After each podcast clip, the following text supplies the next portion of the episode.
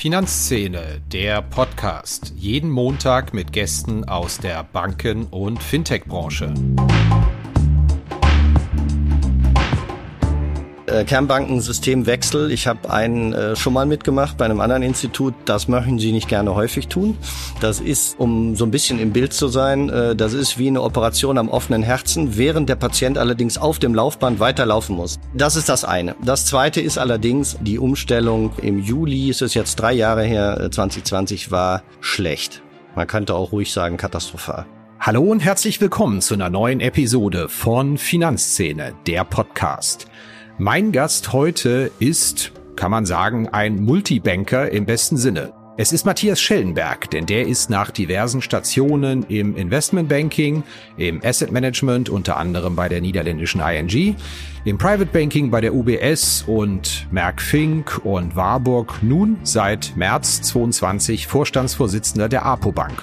Ja, und das ist ja eine Spezialbank im besten Sinne. Ein Institut, das ein wenig unter dem Radar vieler fliegt. Dabei ist die Apobank mit einer Bilanzsumme von 54 Milliarden Euro die mit Abstand größte deutsche Genossenschaftsbank, dreimal größer als die Nummer zwei. Wir sprechen also darüber, was das eigentlich für ein Geschäftsmodell ist, die Spezialisierung auf Heilberufler, aber natürlich auch, ob der desaströs verlaufene Wechsel des Kernbankensystems vor drei Jahren bei der APO-Bank denn nun endlich abgearbeitet ist und was Schellenberg mit der Bank vorhat strategisch, denn zuletzt war ja auch mit einigen Vorstandsabgängen bei der APO-Bank einiges los. Mein Name ist Christian Kirchner von Finanzszene.de und ich wünsche Ihnen viel Spaß mit der heutigen Episode. Hallo Herr Schellenberg, herzlich willkommen bei uns im Podcast. Ja, vielen Dank, Herr Kirchner. Freue mich hier zu sein. Herr Schellenberg, da vorne geht die Einkaufsmeile Zeil los hier in Frankfurt.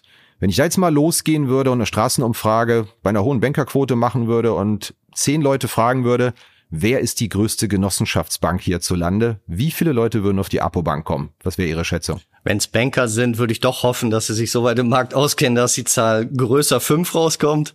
Aber wahrscheinlich sind es, äh, wird es um den, um den Dreh rum sein, weil viele die Apotheker und Ärztebank nicht unbedingt mit den Genossen direkt in Verbindung bringen. Ich hatte die Erkenntnis journalistisch eher, eher relativ spät. Bilanzsumme mittlerweile 54 Milliarden Euro. Das ist schon mal ein ganz schönes Ding. Lass uns vielleicht mal ganz einfach wieder Sendung mit der Maus mäßig anfangen mit dem Thema. Die Apobank ist ja schon ein bisschen was Besonderes vom Geschäftsmodell als Bank her. Vielleicht können Sie das Geschäftsmodell mal vielleicht den Hörerinnen und Hörern, die noch nie mit der Apobank zu tun haben, erläutern. Naja, wir sind ganz kurz gesagt die Bank für die Heilberufler und das jetzt seit mehr als 120 Jahren, gegründet mal ähm, mit dem Ziel, Apothekengründungen untereinander möglich zu machen, deswegen in der Form einer Genossenschaft, hat sich dann über die Jahrzehnte weiterentwickelt ähm, und wir sind jetzt die Bank für akademische Heilberufler, Ärzte, Zahnärzte, Tierärzte, Apotheker und klinische Psychotherapeuten, wenn man das so will. So und denen helfen wir, äh, ihrer Profession nachzugehen und nehmen ihnen, das ist das Ziel, alle finanziellen Themen ab. Das heißt, die Apobank macht möglich, dass alle zwei Stunden in Deutschland eine Praxis eröffnet wird oder Apotheke. Ähm, wir haben rund eine halbe Million Heilberufler, die uns in allen finanziellen Fragen vertrauen. Und wir sind, Sie haben es angesprochen, genossenschaftlich organisiert. Das hilft uns. Ähm, wir sind die Bank von unseren Kunden für unsere Kunden und sind deswegen eng mit dem gesamten Gesundheitsmarkt verbunden und sehen uns deswegen auch als Bank der Gesundheit, wenn man so will. Warum gehen die Leute nicht zu anderen Großbanken, Privatbanken, Sparkassen, wenn sie eine Praxis aufmachen? Warum kommen die zu Ihnen? Das könnten sie theoretisch und technisch tun. Ähm, manche machen das sogar. Das soll vorkommen. Aber wir haben deswegen die Marktführerschaft in dem Bereich ganz klar, weil wir bei uns Ärzte nicht Ärzte sind, sondern eben Nephrologen, Urologen, Gynäkologen, Orthopäden und wir mit diesen ganzen Berufsgruppen auch wirklich berufsgruppenspezifisch beraten können. Was heißt das? Wenn zu uns ein Orthopäde kommt und sagt, pass mal auf, ich bin ganz toll mit Schultern, ich möchte an der Ecke hier an der Zeile eine Praxis aufmachen, dann wird unsere Beratung so aussehen, dass wir ihm sagen können, pass mal auf, in deinem Umkreis gibt's noch zwei weitere Orthopäden. Der eine macht auch Schultern, der andere ist mehr auf Hüfte. Wenn du Knie auch gut kannst, dann bist du da richtig. Dann ist deine erwartete ähm, Ertragserwartung X. Und dann kannst du mit der entsprechenden Finanzierung, die wir dir zur Verfügung stellen, in den nächsten vier, fünf Jahren dich entsprechend entschulden und weiterarbeiten. Also will heißen, wir bieten eine Beratung, die weit über das Thema der schnöden Finanzierung und vielleicht einer groben betriebswirtschaftlichen Rechnung hinausgeht. Es ist lustig, dass Sie das jetzt genauso erzählt haben, weil als ich kleiner Volontärstöpke war vor 20 Jahren beim Handelsblatt, da hat mir übrigens auch in Düsseldorf jemand, ein Kollege, genau das Geschäftsmodell so vorgestellt. Ja, komplett Idioten und kugelsicher, die wissen genau, wo lohnt sich die Praxis, wo nicht. Da sitzen die auf einem Datenschatz und das können die in alle Ewigkeit monetarisieren, weil keiner drum rumkommt, der eine Praxis aufmachen will. Okay, das klingt jetzt ziemlich schleimisch, gebe ich zu, aber waren Sie da schon Big Data Unternehmen eigentlich, bevor es das Thema gegeben hat, weil Sie genau diese Landkarten und Spezialisierung kennen und ob der eine Hüfte und der andere Schulter kann? Äh, ja, heute würde man das so sagen. Äh, klar, äh, wenn Sie so wollen, waren wir vor 120 Jahren auch mal ein Fintech. Eine super Idee. Wie kriege ich äh, Praxen finanziert äh, an den Banken vorbei? Nein, Spaß beiseite. Ich glaube ähm, ganz klar, das ist eine Stärke der Apobank. Das ist die Stärke. Das ist unser Kern, auf den wir uns auch wieder stärker besinnen wollen. Wir sind über die Jahrzehnte halt eng mit diesem gesamten Gesundheitsmarkt so verbunden. Wir regeln ja auch den Zahlungsverkehr ähm, für den Großteil aller Standesorganisationen in diesem Bereich. Das heißt, wir sehen, wo Abrechnungen hingehen. Dieser Datenschatz ist da. Ja, wir heben ihn gerade, wenn es um das Thema Finanzierung geht, aber wir wollen auch weiter daran arbeiten, dass wir ihn unseren äh, Kundinnen und Kunden noch besser zur Verfügung stellen. Dazu brauchen wir Technik, Technologie, um das auch weiter zu entwickeln. Und da haben wir sicherlich noch einiges an Hausaufgaben zu tun und da haben wir uns noch viel vorgenommen für die nächsten Jahre, das weiterzuentwickeln. Denn ja, das ist es, was uns ausmacht. Und Sie haben eben gesagt, das ist ein idiotensicheres Geschäftsmodell. Ja, das hat man mir so gesagt. Ich mache mir diese These nicht zu eigen, ja. Nein, aber es ist ein es ist ein ganz besonderes Geschäftsmodell mit einer mit einer ganz tollen Klientel, die uns auch enorm verbunden sind. Und ähm, es ist aber natürlich auch spitz. Das heißt, wenn wenn wir uns nicht gut um dieses Klientel kümmern würden, dann wären wir auch ganz schnell irrelevant im Markt. Und deswegen müssen wir weiter sehen und werden uns nicht auf dieser Marktführerschaft ausruhen, dass wir weiter relevant bleiben für alle unsere Zielgruppen. Und wir sind in einem, das würde wahrscheinlich diesen Podcast hier sprengen, natürlich in einem in einer großen Veränderung im Gesundheitsmarkt, Feminisierung, ähm, Flächen, ähm, äh, Sicherstellung der Versorgung ähm, etc. Da gibt es viele Dinge, die im Gesundheitssystem sich ändern und wir sind natürlich nur dann relevant, wenn wir uns all diesen Veränderungen auch stellen und wenn wir ähm, hier relevanter Partner bleiben für alle. Jetzt haben Sie schon ein echtes Branchenthema angesprochen innerhalb der des, der Gesundheitsbranche. Es ist immer die Frage, ob der Chef oder der Vorstand oder die Vorständin eines Unternehmens Kenntnisse in dem Bereich haben muss, wo man aktiv ist, in dem Umfeld oder nicht. Also ich glaube, der CEO der Lufthansa, Herr Spohr, der ist ja selbst auch Pilot, aber ich glaube, bei der Apo-Bank hat keiner einen medizinischen Hintergrund im Vorstand. Sehe ich das richtig? Oder habe ich schlecht, Nein, also wir sind alles keine Ärzte. Äh, wir sind alles keine Ärzte, Apotheker oder Zahnärzte im Vorstand. Ähm, ich denke mal, das ist auch nicht das Entscheidende an der Stelle. Ähm, auch für Herrn Spohr ist es nicht mehr entscheidend, wie gut er als Pilot war, sondern wie gut er als Manager ist. Für uns ist entscheidend, wie gut wir alle Finanzthemen rund um die Heilberufsthematik, sowohl für Angestellte als auch für Selbstständige und solche, die es werden wollen, ähm, abdecken. Für mich persönlich ähm, muss ich sagen, nach zehn Jahren Investmentbanking, 25 Jahren in der Asset Management Industrie, mein alter Arbeitgeber hier schräg gegenüber, ähm, ist das äh, trotzdem ein, ein im privaten Sinne netter Nebeneffekt. Ähm, ich komme aus einer reine Heilberuflerfamilie. Mein Vater ist Arzt, mein Bruder ist Arzt. Ähm, ich weiß noch, wie Ende der 70er Jahre ähm, sich mein Vater niedergelassen hat. Also meine Mutter ist Apothekerin, um das zu vervollständigen. Also ähm, ich glaube, es ist durchaus nicht schädlich, wenn ich die letzten anderthalb Jahre, die ich jetzt bei der Apobank bin, Revue passieren lasse, einfach auch zu wissen, wie das Verhältnis untereinander ist zwischen den Arzt, zwischen den einzelnen fachärztlichen äh, Vereinigungen, zwischen Apothekern und Ärzten. Und ähm, ich glaube, da ist es wichtig, einfach auch die Chemie zu verstehen. Und ich glaube, dass äh, insofern hilft mir die 40 Jahre Küchentischerfahrung. Äh, was Können Sie überhaupt noch privat angeht. zum Arzt gehen, ohne mal zu checken, ob der Arzt auch Kunde bei der Apobank ist? Ähm, ich habe tatsächlich viele Freunde, egal ob Zahnärzte, Ärzte in dem Bereich und sehr viele sind Kunden. Und sehr viele dieser Kunden geben mir auch unmittelbares Feedback ähm, von dem, was sehr gut läuft oder wo es auch nicht so gut läuft, denn wir sind ja flächendeckend in Deutschland vertreten und das ist uns auch sehr wichtig, vor Ort die Beratung sicherzustellen. Und ähm, da kriegt man schon schnell sehr viel mit äh, von dem, wie es läuft. Und das äh, ist schön äh, und ich fühle mich da auch entsprechend wohl muss ich sagen. Es durften Sie ja das Geschäftsmodell schön ausbreiten. Ich komme leider nicht umhin, auch ein Thema mal anzusprechen, das muss man auch fairerweise sagen, ein Stück weit noch vor ihrer Amtszeit, die vor anderthalb Jahren begonnen hat, fällt. Das ist das Thema IT-Umstellung. Und da muss ich Ihnen jetzt mal aus dem Nähkästchen plaudern, dass es selten Themen gab, wo uns so viele Zuschriften erreicht haben. In dem Fall von Ärztinnen und Ärzten. So nach dem Motto, oh, da ist eine, eine Kernbankenumstellung gelaufen, die war extrem holprig für die, die es vielleicht damals nicht mitbekommen haben. Und ja, ähm, es gab wahnsinnig viele Zuschriften, also totales Chaos und das müssen Sie auch noch wissen dazu und schreiben Sie das mal auf. Selten erlebt. Ist das jetzt, weil es ja lange Nachwehen auch gefühlt hatte, wirklich mal abgehakt? Der Kernbankenwechsel, dass die IT-Systeme alle belastbar laufen, die Kunden keine Probleme haben? Tja, also sprechen Sie ein, äh, ein sehr wichtiges Thema an. Fangen wir mal so rum an. Äh, Kernbankensystemwechsel. Ich habe einen äh, schon mal mitgemacht bei einem anderen Institut. Das möchten Sie nicht gerne häufig tun. Das ist, äh, um so ein bisschen im Bild zu sein, äh, das ist wie eine Operation am offenen Herzen, während der Patient allerdings auf dem Laufband weiterlaufen muss. Ne? Also die können sich nicht auf Bild Intensiv gerade ausgedacht oder so? Nee, das äh, kam mir spontan, weil ich äh, wir hatten das Bild aber auch schon früher. Äh, ich will okay. jetzt gar nicht das andere Institut nennen. Äh, das ist das eine. Das zweite ist allerdings, und da sprechen Sie es noch sehr höflich an, ähm, die, die Umstellung äh, im Juli, ist es jetzt drei Jahre her, 2020 äh, war äh, schlecht. Hm. Man könnte auch ruhig sagen katastrophal. Hm. Und deswegen haben sie auch so viele Zuschriften bekommen. Und das ist mir völlig klar. Äh, ich kann Ihnen sagen, ich kriege heute noch Zuschriften. äh, wir sind ständig jetzt dabei. Ähm, ähm, ähm wir sind jetzt stabil. Das kann man auch mal klar sagen.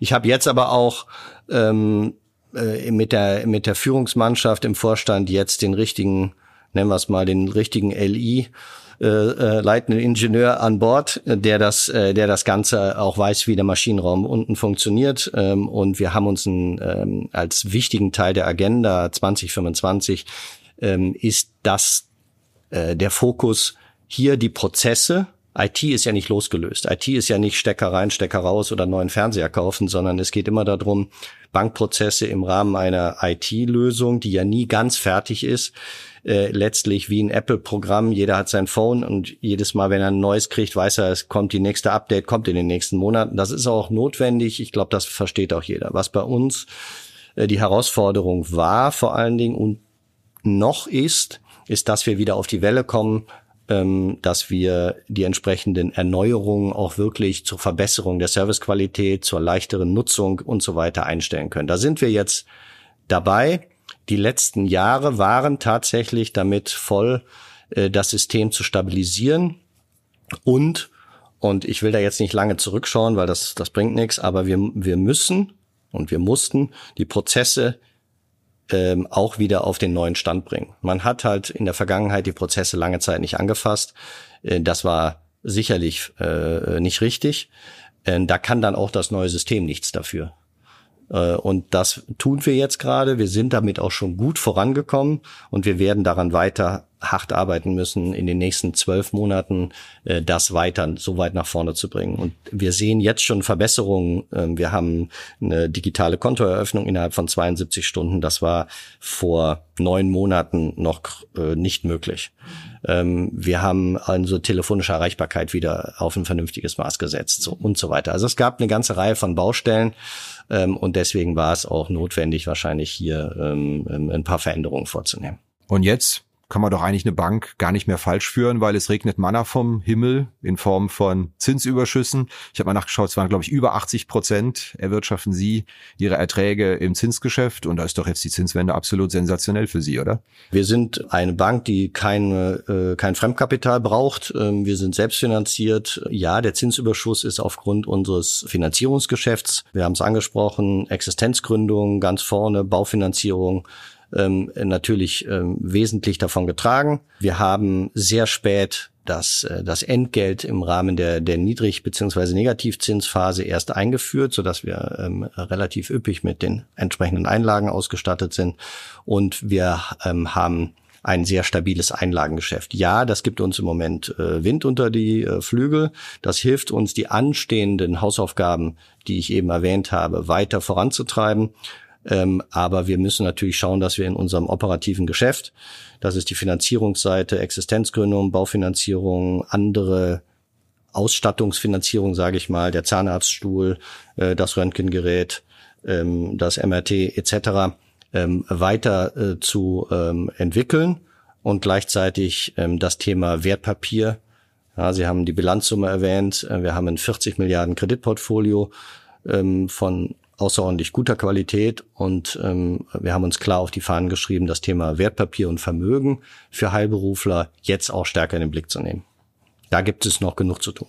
Wie ist denn allgemein die Kreditnachfrage in Ihrem Segment? Wir haben ja in den Bereichen, die wir gut covern können. Baufinanzierung, Retail, auch ein bisschen Firmenkunden, häufig jetzt in der jüngeren Vergangenheit gehört, also so mit richtigen Investitionskrediten. Klassischer neuer Bauvieh, da wird es jetzt echt schwierig. Da geht die Kreditnachfrage deutlich zurück, Investitionstätigkeit lässt nach. Wie ist das in Ihrem Segment? Da hat man ja so über die Kreditnachfrage eigentlich überhaupt keinen vernünftigen Einblick. Ja, wir haben den natürlich schon. Also ähm, ich kann ganz klar sagen, auf der Existenzgründungsseite sind wir gut unterwegs. Ähm, da sehen wir ähm, wenig bis gar keinen Rückgang. Ähm, ich denke, das hängt auch weniger von den aktuellen Zinsentwicklungen ab. Ähm, wenn es um Ausrüstungsfinanzierung, wenn man es mal so bezeichnen will, äh, geht, da, ähm, da sehen wir den ein oder anderen äh, vielleicht Verschiebung, aber auch da keine wesentlichen Abweichungen, wo wir ganz klare Abweichungen und, und Rückgänge sehen, entsprechend den Markt. Äh, Entwicklung ist im Baufinanzierungsgeschäft, ganz klar. Ich denke, dass äh, im Rahmen von Investments also das Mietobjekt äh, oder das Mietshausobjekt und solche Themen, äh, wahrscheinlich ähm, unser Klientel wohl die gleichen Zurückhaltungen an den Tag legt, wie sie andere Investoren auch äh, an den Tag legen. Bei dem Thema der Baufinanzierung für das eigene Haus ähm, ähm, ist da wahrscheinlich weniger Zurückhaltung, aber insgesamt im Markt sehen wir schon auch den Rückgang mit dem müssen wir und setzen wir uns auseinander. Aber ähm, wir sehen mehr Nachfrage im Bereich ähm, ähm, Solartechnik beispielsweise, ähm, etwas, das natürlich unsere Klientel auch ähm, im Rahmen der Nachhaltigkeit stark im Blick hat. Ähm, und ich denke, wir werden in den nächsten Monaten auch eine Entwicklung sehen im Bereich energetischen Sanierung, wo wir natürlich unsere Kunden auch äh, unterstützen wollen. Prima. Halbzeit bedeutet bei uns immer Blitzrunde, zehn spontane Fragen, zehn spontane Antworten. Legen Sie los. Wie bezahlen Sie an der Kasse? Bar, Karte, Wallet-Lösung? Äh, ich bin so ein Late-Follower, Karte. Aber jetzt. Das letzte Mal eine Bankfiliale von innen gesehen, wenn es keinen beruflichen Anlass hatte, war wann?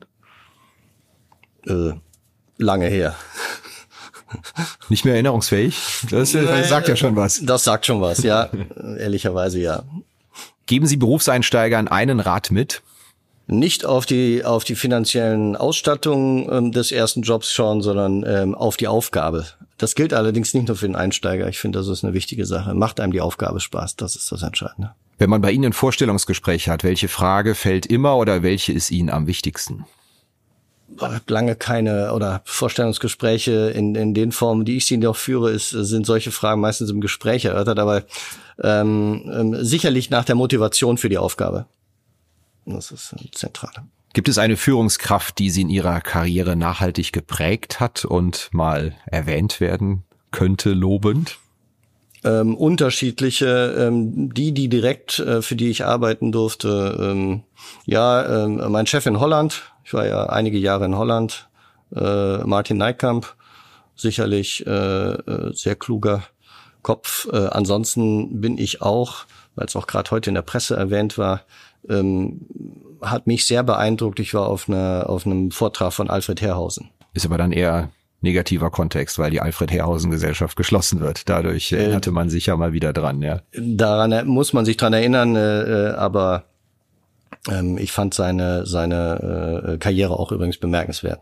Und das ist hängen geblieben, der Vortrag auch? Ja, und auch seine, sein, sein ganzer Auftritt und auch seine Ideen, äh, sowohl zur Ausrichtung der Bank, seine äh, Ideen auch des Schuldenschnitts äh, für, für afrikanische Länder. Gerade von ihm fand ich das äh, schon sehr bemerkenswert. Wann hat's denn bei Ihnen das letzte Mal richtig Zoom gemacht bei einer digitalen Anwendung oder einer Innovation, bei der Sie gedacht haben, wow, das ist aber mal richtig geil gelöst hier? Wow, da muss ich nachdenken, weil ich, ähm, wie gesagt, ich bin kein großer Follower. Ähm, ich bin immer dann. Ähm, Geht ja um ihren Alltag, weil man ja, am Handy genau. spielt oder sich eine App downloadet. Ich spiele halt kaum am Handy und äh, ehrlich gesagt, ähm, ich bin immer begeistert, wenn äh, wenn äh, ich bei hybriden Anwendungen äh, einen sehr guten Service kriege. Ähm, beispielsweise, ich, man hat ein Problem und ruft an und ähm, da muss ich sagen, hat mich Amazon und auch Google jemals äh, extrem überzeugt äh, in der Schnelligkeit der Reaktion und auch in der Qualität. Wenn man heute eine Karriere startet, geht man besser nach Berlin zu einem Fintech oder besser zu einer biederen Frankfurter Großbank? Äh, ist für mich kein äh, ist für mich kein äh, Trade-off. Ich glaube, das was manchmal äh, das Biedere ist in der Großbank gar nicht unbedingt da. Ich konnte mir früher nie vorstellen, zu einer Bank zu gehen mm, und muss gestehen, dass ich Anfang der 90er ähm, schon über das Thema Trading Floor ähm, äh, plötzlich Bank ganz anders wahrgenommen habe und ähm, das mir schon riesen Spaß gemacht hat. Ich glaube, biedere Bank äh, und nicht biederer Fintech ist, ist, ist nicht der Gegensatz. War keine sauber gestellte Frage mit dem Bieder, was ich eingefügt habe, muss ich frei zugeben. Sind Sie eher der Buch- oder eher der Netflix-Typ? Sowohl als auch. Ich lese sehr gerne äh, und ähm, schaue aber auch gerne Filme. Das letzte richtig gute Buch oder die letzte richtig gute Serie war? Äh, gutes Buch, ähm, wer Sie nicht kennen, ist, äh, ist das Tagebuch ähm, ähm, eines, äh, eines äh, Fürsten von 1825, der äh, Sohn Schinken, bin ich auch noch nicht durch, der aber ähm, ein Jahr durch Amerika reist. Mhm und dort ähm, sozusagen das europäische System mit dem dann ja noch neuen amerikanischen System von mhm. Freiheit ähm, und so weiter vergleicht, aber durch das gesamte Land reist. Sehr schön. Ja, Blitzrunde ist damit zu Ende. Ich hatte ja schon mal das Thema Fintechs angedeutet. Wir haben auch sehr viele Hörerinnen und Hörer aus dem Fintech-Bereich okay, ich fange jetzt nicht mit Bieder oder sonst was an, aber ähm, gibt es denn nennenswerte Disruptionsversuche mal in Ihrem Segment? Ich kann mich erinnern, dass es da, ich glaube, Cure Finance hieß das Unternehmen, mal was versucht hat. Ja, ähm, gibt es da irgendwas, was aus dem Bereich schon mal gekommen ist, was Sie beobachten oder still ruht die See da? Also ähm, wir beobachten das sehr genau. Wir sind Marktführer und wir wollen auch Marktführer bleiben, aber ich nehme das sehr ernst. Ähm, jeder Kleine äh, könnte ein äh, Challenger sein. Dabei ist es gar nicht, äh, sind es gar nicht nur das kleine Fintech, was vielleicht in Berlin entsteht. Man muss auch sehr genau schauen, was machen die Apples, Googles, Amazons dieser Welt, denn die haben natürlich äh, eine Marktmacht und auch einen Zugang, äh, die den man nicht unterschätzen darf. Das heißt, wir wollen ähm, wach bleiben und, und äh, ganz klar dafür kämpfen jeden Tag, dass wir unsere Marktstellung und auch unsere Besonderheiten behalten. Und daran arbeiten wir. Aber ich denke, die Fintechs, wenn man das mal auf diese Branche sieht, sind äh, eine, eine, eine tolle und spannende Gruppe, weil sie natürlich die Möglichkeit haben, auf der grünen Wiese äh, ihre, ihre Themen zu entwickeln, die später Eingang finden können in das, was in den biederen Banken passiert. Und Warum passiert das in den biederen Banken nicht immer so schnell? Das merken das die Fintechs, wenn sie größer werden. Das mit Nein. dem Bieder hätte ich nicht sagen dürfen. Ja, da, da alles ziehen gut. Sie mich jetzt noch zehnmal mit auf. Ja. Nein, aber ich finde es ja äh, selber auch immer spannend, weil man natürlich die Entwicklung, wenn man äh, und auch bei Ihnen die letzten Jahre mal ein bisschen beobachtet, ähm, das sind ja gute Ideen. Nur manchmal hatte man als ja jetzt, äh, sagen wir mal, etwas äh, nicht mehr ganz junges Semester das Gefühl, die wollen einem draußen, nur weil sie Turnschuhe haben und wir im Anzug rumlaufen manchmal, äh, das ändert sich ja auch gerade ein bisschen, ähm, erzählen, ähm, die sind alle nur, die können alle nichts und wir erzählen ihnen jetzt, wie die Welt geht. Und je größer sie werden, desto mehr merken sie plötzlich, hoppla, da gibt's ja doch sowas wie Regulation drumherum und werden bei der einen oder anderen Stelle doch mal ganz schön eingebremst. So, das heißt aber nicht, dass das nicht gute Ideen sind. Die, die Herausforderung ist aber manchmal nicht nur die gute Idee, sondern die gute Idee mit dem viel verkürzten Prozess auch im Rahmen des bestehenden Legacy, die man ja jeder große Bank hat, über ihre Dauer und in ihren Systemen eben das Ganze dort vernünftig einzubauen, so dass man es auch nutzen kann. Aber sie bleiben halt wichtig, weil sie eben den, äh, diese Prozesse immer wieder in Frage stellen und das geht halt oft nur, indem man auf der grünen Wiese mal zeigt, dass es funktioniert. Warum gibt's denn nicht mehr M&A Investitionen welcher Art auch immer von, und jetzt sage ich es extra für Sie nochmal, biederen Banken in Fintechs. Das war ja immer die Prognose, wenn die Bewertungen mal runterkommen, Kapitalbedarf da ist, dann könnte da was passieren. Aber so viel passiert ja jetzt die letzten anderthalb Jahre gar nicht. Ja, ich glaube, ähm, also nochmal, ich, wir analysieren jetzt nicht ständig, wo wir da investieren können, deswegen kann ich Ihnen das jetzt gar nicht so äh, will ich da gar nichts äh, aus zu den Bewertungen oder was kann ich gar nichts sagen. Ähm, ich denke immer, dass die Herausforderung ist, eine solche gute Fintech-Idee möglicherweise in in die, in die bestehenden Bankprozesse zu integrieren. Das wäre die eine Seite. Und die andere Seite ist, dass, und das ist ja auch ein ganz wichtiger Aspekt von all den Fintechs, ohne jetzt besondere Namen zu nennen, trotz aller Kritik und auch berechtigten Kritik an Banken und dem, was sie so äh, im Umfeld äh, tun und was an Kundenschnittstellen nicht gut funktioniert, etc. etc., ist es ja doch so, dass immer noch ein hoher Vertrauensvorschuss da ist. Und wenn wir jetzt über die Zeil gehen würden und würden auch eine unter uns bekanntes Fintech-Namen nennen, mhm. bin ich ganz sicher, wenn wir nicht gerade auf Banker treffen, dass wahrscheinlich eher neun von zehn gar nicht wüssten, wer das ist. Und äh, daran sieht man, dass, sagen wir mal, die nennen wir es mal betriebswirtschaftlich, die Marketingkosten zur Neukundengewinnung halt enorm hoch sind, selbst wenn die Idee technisch gesehen zunächst mal eine gute ist. Und daran sieht man auch häufig, dass da Fintechs sehr große Probleme haben ne, oder Herausforderungen. Prima. Ja, wir sind schon fast am Ende. Ich würde gerne mit Ihnen noch einen kleinen Blick in die Zukunft, auch strategisch der Apobank werfen. Da haben sie sich ja auf die Fahnen geschrieben. Ich glaube, Agenda 2025 heißt das oder 2025 oder darf man sich das aussuchen, wie das heißt? Das können Sie sagen, wie Sie wollen. Da haben Sie ja erklärt, Sie wollen auch das betreute Depotvolumen mit Fokus auf die Vermögensverwaltung ausbauen bei Ihrer Klientel. Da fragt man sich natürlich, macht die Apobank das, weil das strategisch sinnvoll ist oder weil der CEO 25 Jahre Erfahrung in Private Banking und Asset Management mitbringt und sagt, das ist doch eine tolle Idee, da mal was auszubauen? Also das wäre der schlechteste Grund. Ähm, wobei ich hoffe, dass die Erfahrung zumindest ein bisschen hilft, äh, die Dinge und die Weichen richtig zu stellen. Ich bin jetzt sehr froh, dass wir äh, mit Reinhard Pfingsten einen neuen CIO gewinnen konnten, der auf der Basis, die wir gelegt haben, äh, und das äh, lässt sich durchaus sehen. Wir haben als Bank eine Quote von 46 Prozent, also fast die Hälfte unserer Kunden vertraut uns in der Vermögensverwaltung. Ich denke, das ist äh, im Verhältnis zu äh, Mitbewerbern eine sehr gute Satz. Und wir wollen darauf aufbauend ähm, äh, dieses Geschäft weiter ausbauen. Denn ähm, ich glaube, wir sind uns einig, das ist eine sehr spannende Klientel. Das ist eine Klientel, die sicherlich im technisch gesprochen im Affluent oder im High Affluent Segment unterwegs ist. Und ich bin persönlich auch fest davon überzeugt, dass wenn ich dieses Segment mit dem richtigen Service ähm, ähm, ähm, unterstützen kann, dann haben wir eine riesige Chance, hier auch weiter zu wachsen. Und ich glaube, es ist, äh, jede Bank ist gut aufgerufen, nicht nur an der Stelle auf dem einen Bein der Finanzierung zu stehen, wo wir auf jeden Fall natürlich eine große Stärke haben, sondern auch das Thema ähm, Vermögensberatung, äh, Verwaltung auszubauen. Das wollen wir tun. Das steht eigentlich hinter dieser Initiative. Und ähm, wir haben im Verhältnis, Sie haben es erwähnt, Bilanzsumme äh, rund 55. Wir kommen von 67. Also wir haben, sind durchaus groß und sind mit 11 Milliarden Depot-B-Volumen, da hängen wir noch ein bisschen hinterher. Da geht mehr. Und ich bin ganz sicher, dass wir das ausgebaut bekommen. Hat ja die Klientel tatsächlich Interesse, alles aus einer Hand zu bekommen? Ich habe da meinen Kredit, ich habe da meine Geldanlage, ich habe da mein Konto. Häufig hört man doch, dass Unternehmen oder Kleinstunternehmen, mittlere Unternehmen Interesse haben, möglichst viele Bankbeziehungen zu unterhalten und das auch schön sauber zu trennen, damit die Hand nicht hochgeht. Jetzt hätten wir aber gerne mal dein Depot als Sicherheit, wenn ich hier einen Kredit vergebe, sondern das gerade zu trennen. Der Grund, äh, nein, also sehen wir nicht bei den Kunden. Ich glaube, der Kunde äh, ähm, erkennt allerdings sehr genau und deswegen haben wir hier noch Nachholbedarf in der Vergangenheit. Wie, wie stark wird das Thema Vermögen auch äh, besetzt? Wie stark visibel ist man mit dem Thema Vermögen auch außerhalb der Bank? Und ich glaube, hier haben wir noch ähm, Nachholbedarf. Äh, das gilt auch für die Kolleginnen und Kollegen in der Fläche wenn sie sehr stark über das Thema Finanzierung wahrgenommen werden, ist das schon eine ganz andere Seite der Medaille, als wenn sie aktiv um das Vertrauen für die Betreuung von, von freiem Vermögen werben wollen. Und ich glaube, da, ähm, da wollen wir uns äh, stärker drauf äh, fokussieren neben dem anderen Standbein, was genauso wichtig bleibt.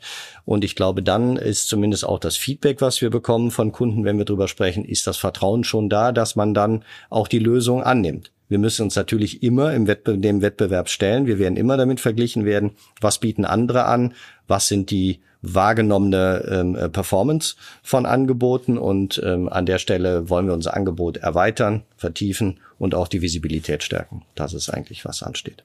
Kurz vor Schluss, was wird ein ganz wichtiges Thema die nächsten Jahre und warum sensibilisieren Sie unsere Hörerinnen und Hörer vielleicht gar nicht mal so sehr in Ihrem Segment? Was ist Ihre Top-Priorität thematisch, inhaltlich? Naja, für die Bank geht es darum, ähm, wir wollen, dass unser hybrides Modell, das heißt persönliche Beratung kombiniert mit digitalen Zugängen, äh, das müssen wir ähm, nach vorne bringen. Deswegen ist auch ein wesentlicher Teil der Agenda 25 für die nächsten Jahre und danach die Prozesse äh, auf Vordermann so zu bringen, dass wir diese Digitalisierungsschritte weitergehen, dass wir als Apobank unsere Prozesse auf die besonderen Bedürfnisse von Heilberuflern, Stichwort privates Konto, Geschäftskonto, Unterkontensortierung etc., dass wir sie darauf abstellen und dass wir sie ganzheitlich beraten können.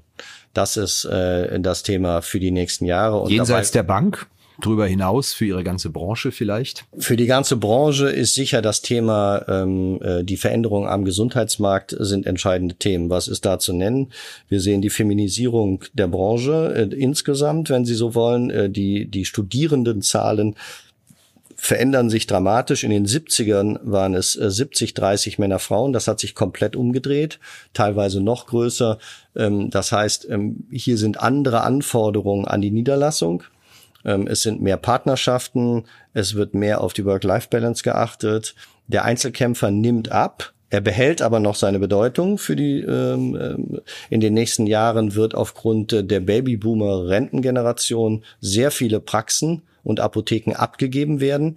Die Gesamtanzahl geht zurück, aber die Anzahl der Niederlassungen wird auf sehr hohem Niveau gleich bleiben. Und wir werden ähm, mit den Standesorganisationen als Bank in der Mitte äh, äh, dafür ähm, äh, unterstützen wollen, dass wir das Thema der Abdeckung der Gesundheitsversorgung in der Fläche, auch gerade im, im ländlichen Bereich, ähm, helfen mit sicherzustellen. Da sind Themen von Digitalisierung ähm, spielen eine Rolle, wie kann man ähm, ähm, auch äh, aus einer Hauptpraxis beispielsweise eine Zweigstelle eröffnen, um dort äh, ähm, Patientinnen und Patienten in der Fläche zu bedienen und so weiter. Das sind, glaube ich, wichtige Fragen. Das Thema Krankenhausreform wird uns in den nächsten Jahren begleiten. Ähm, das sind Themen, da könnten wir einen eigenen Podcast zu machen. Wir sind dort überall eng und das ist vielleicht nochmal wichtig für die Apobank und auch für das Bild der Apobank. Wir sind dort eng mit all den entsprechenden Organisationen, Standesorganisationen verbunden und haben die Möglichkeit, und dafür sind wir sehr dankbar, unser finanzielles Know-how mit einzubringen, um diese Entwicklung zu begleiten im Sinne auch der Sicherstellung ähm, der Gesundheitsversorgung in Deutschland auf dem Niveau, wie wir es haben. Und das ist ein sehr hohes. Super, vielen Dank. Ja, gerne. Hat mich gefreut. Ja, das war's wieder mit dieser Episode von Finanzszene, der Podcast. Wir sagen danke fürs Zuhören, freuen uns über Ihr Feedback unter redaktion.finanz-szene.de. Kontaktmöglichkeiten auch über Threema in den Notes zu diesem Podcast. Vielen Dank. Redaktion und Host Christian Kirchner. Coverdesign Elida Atelier Hamburg.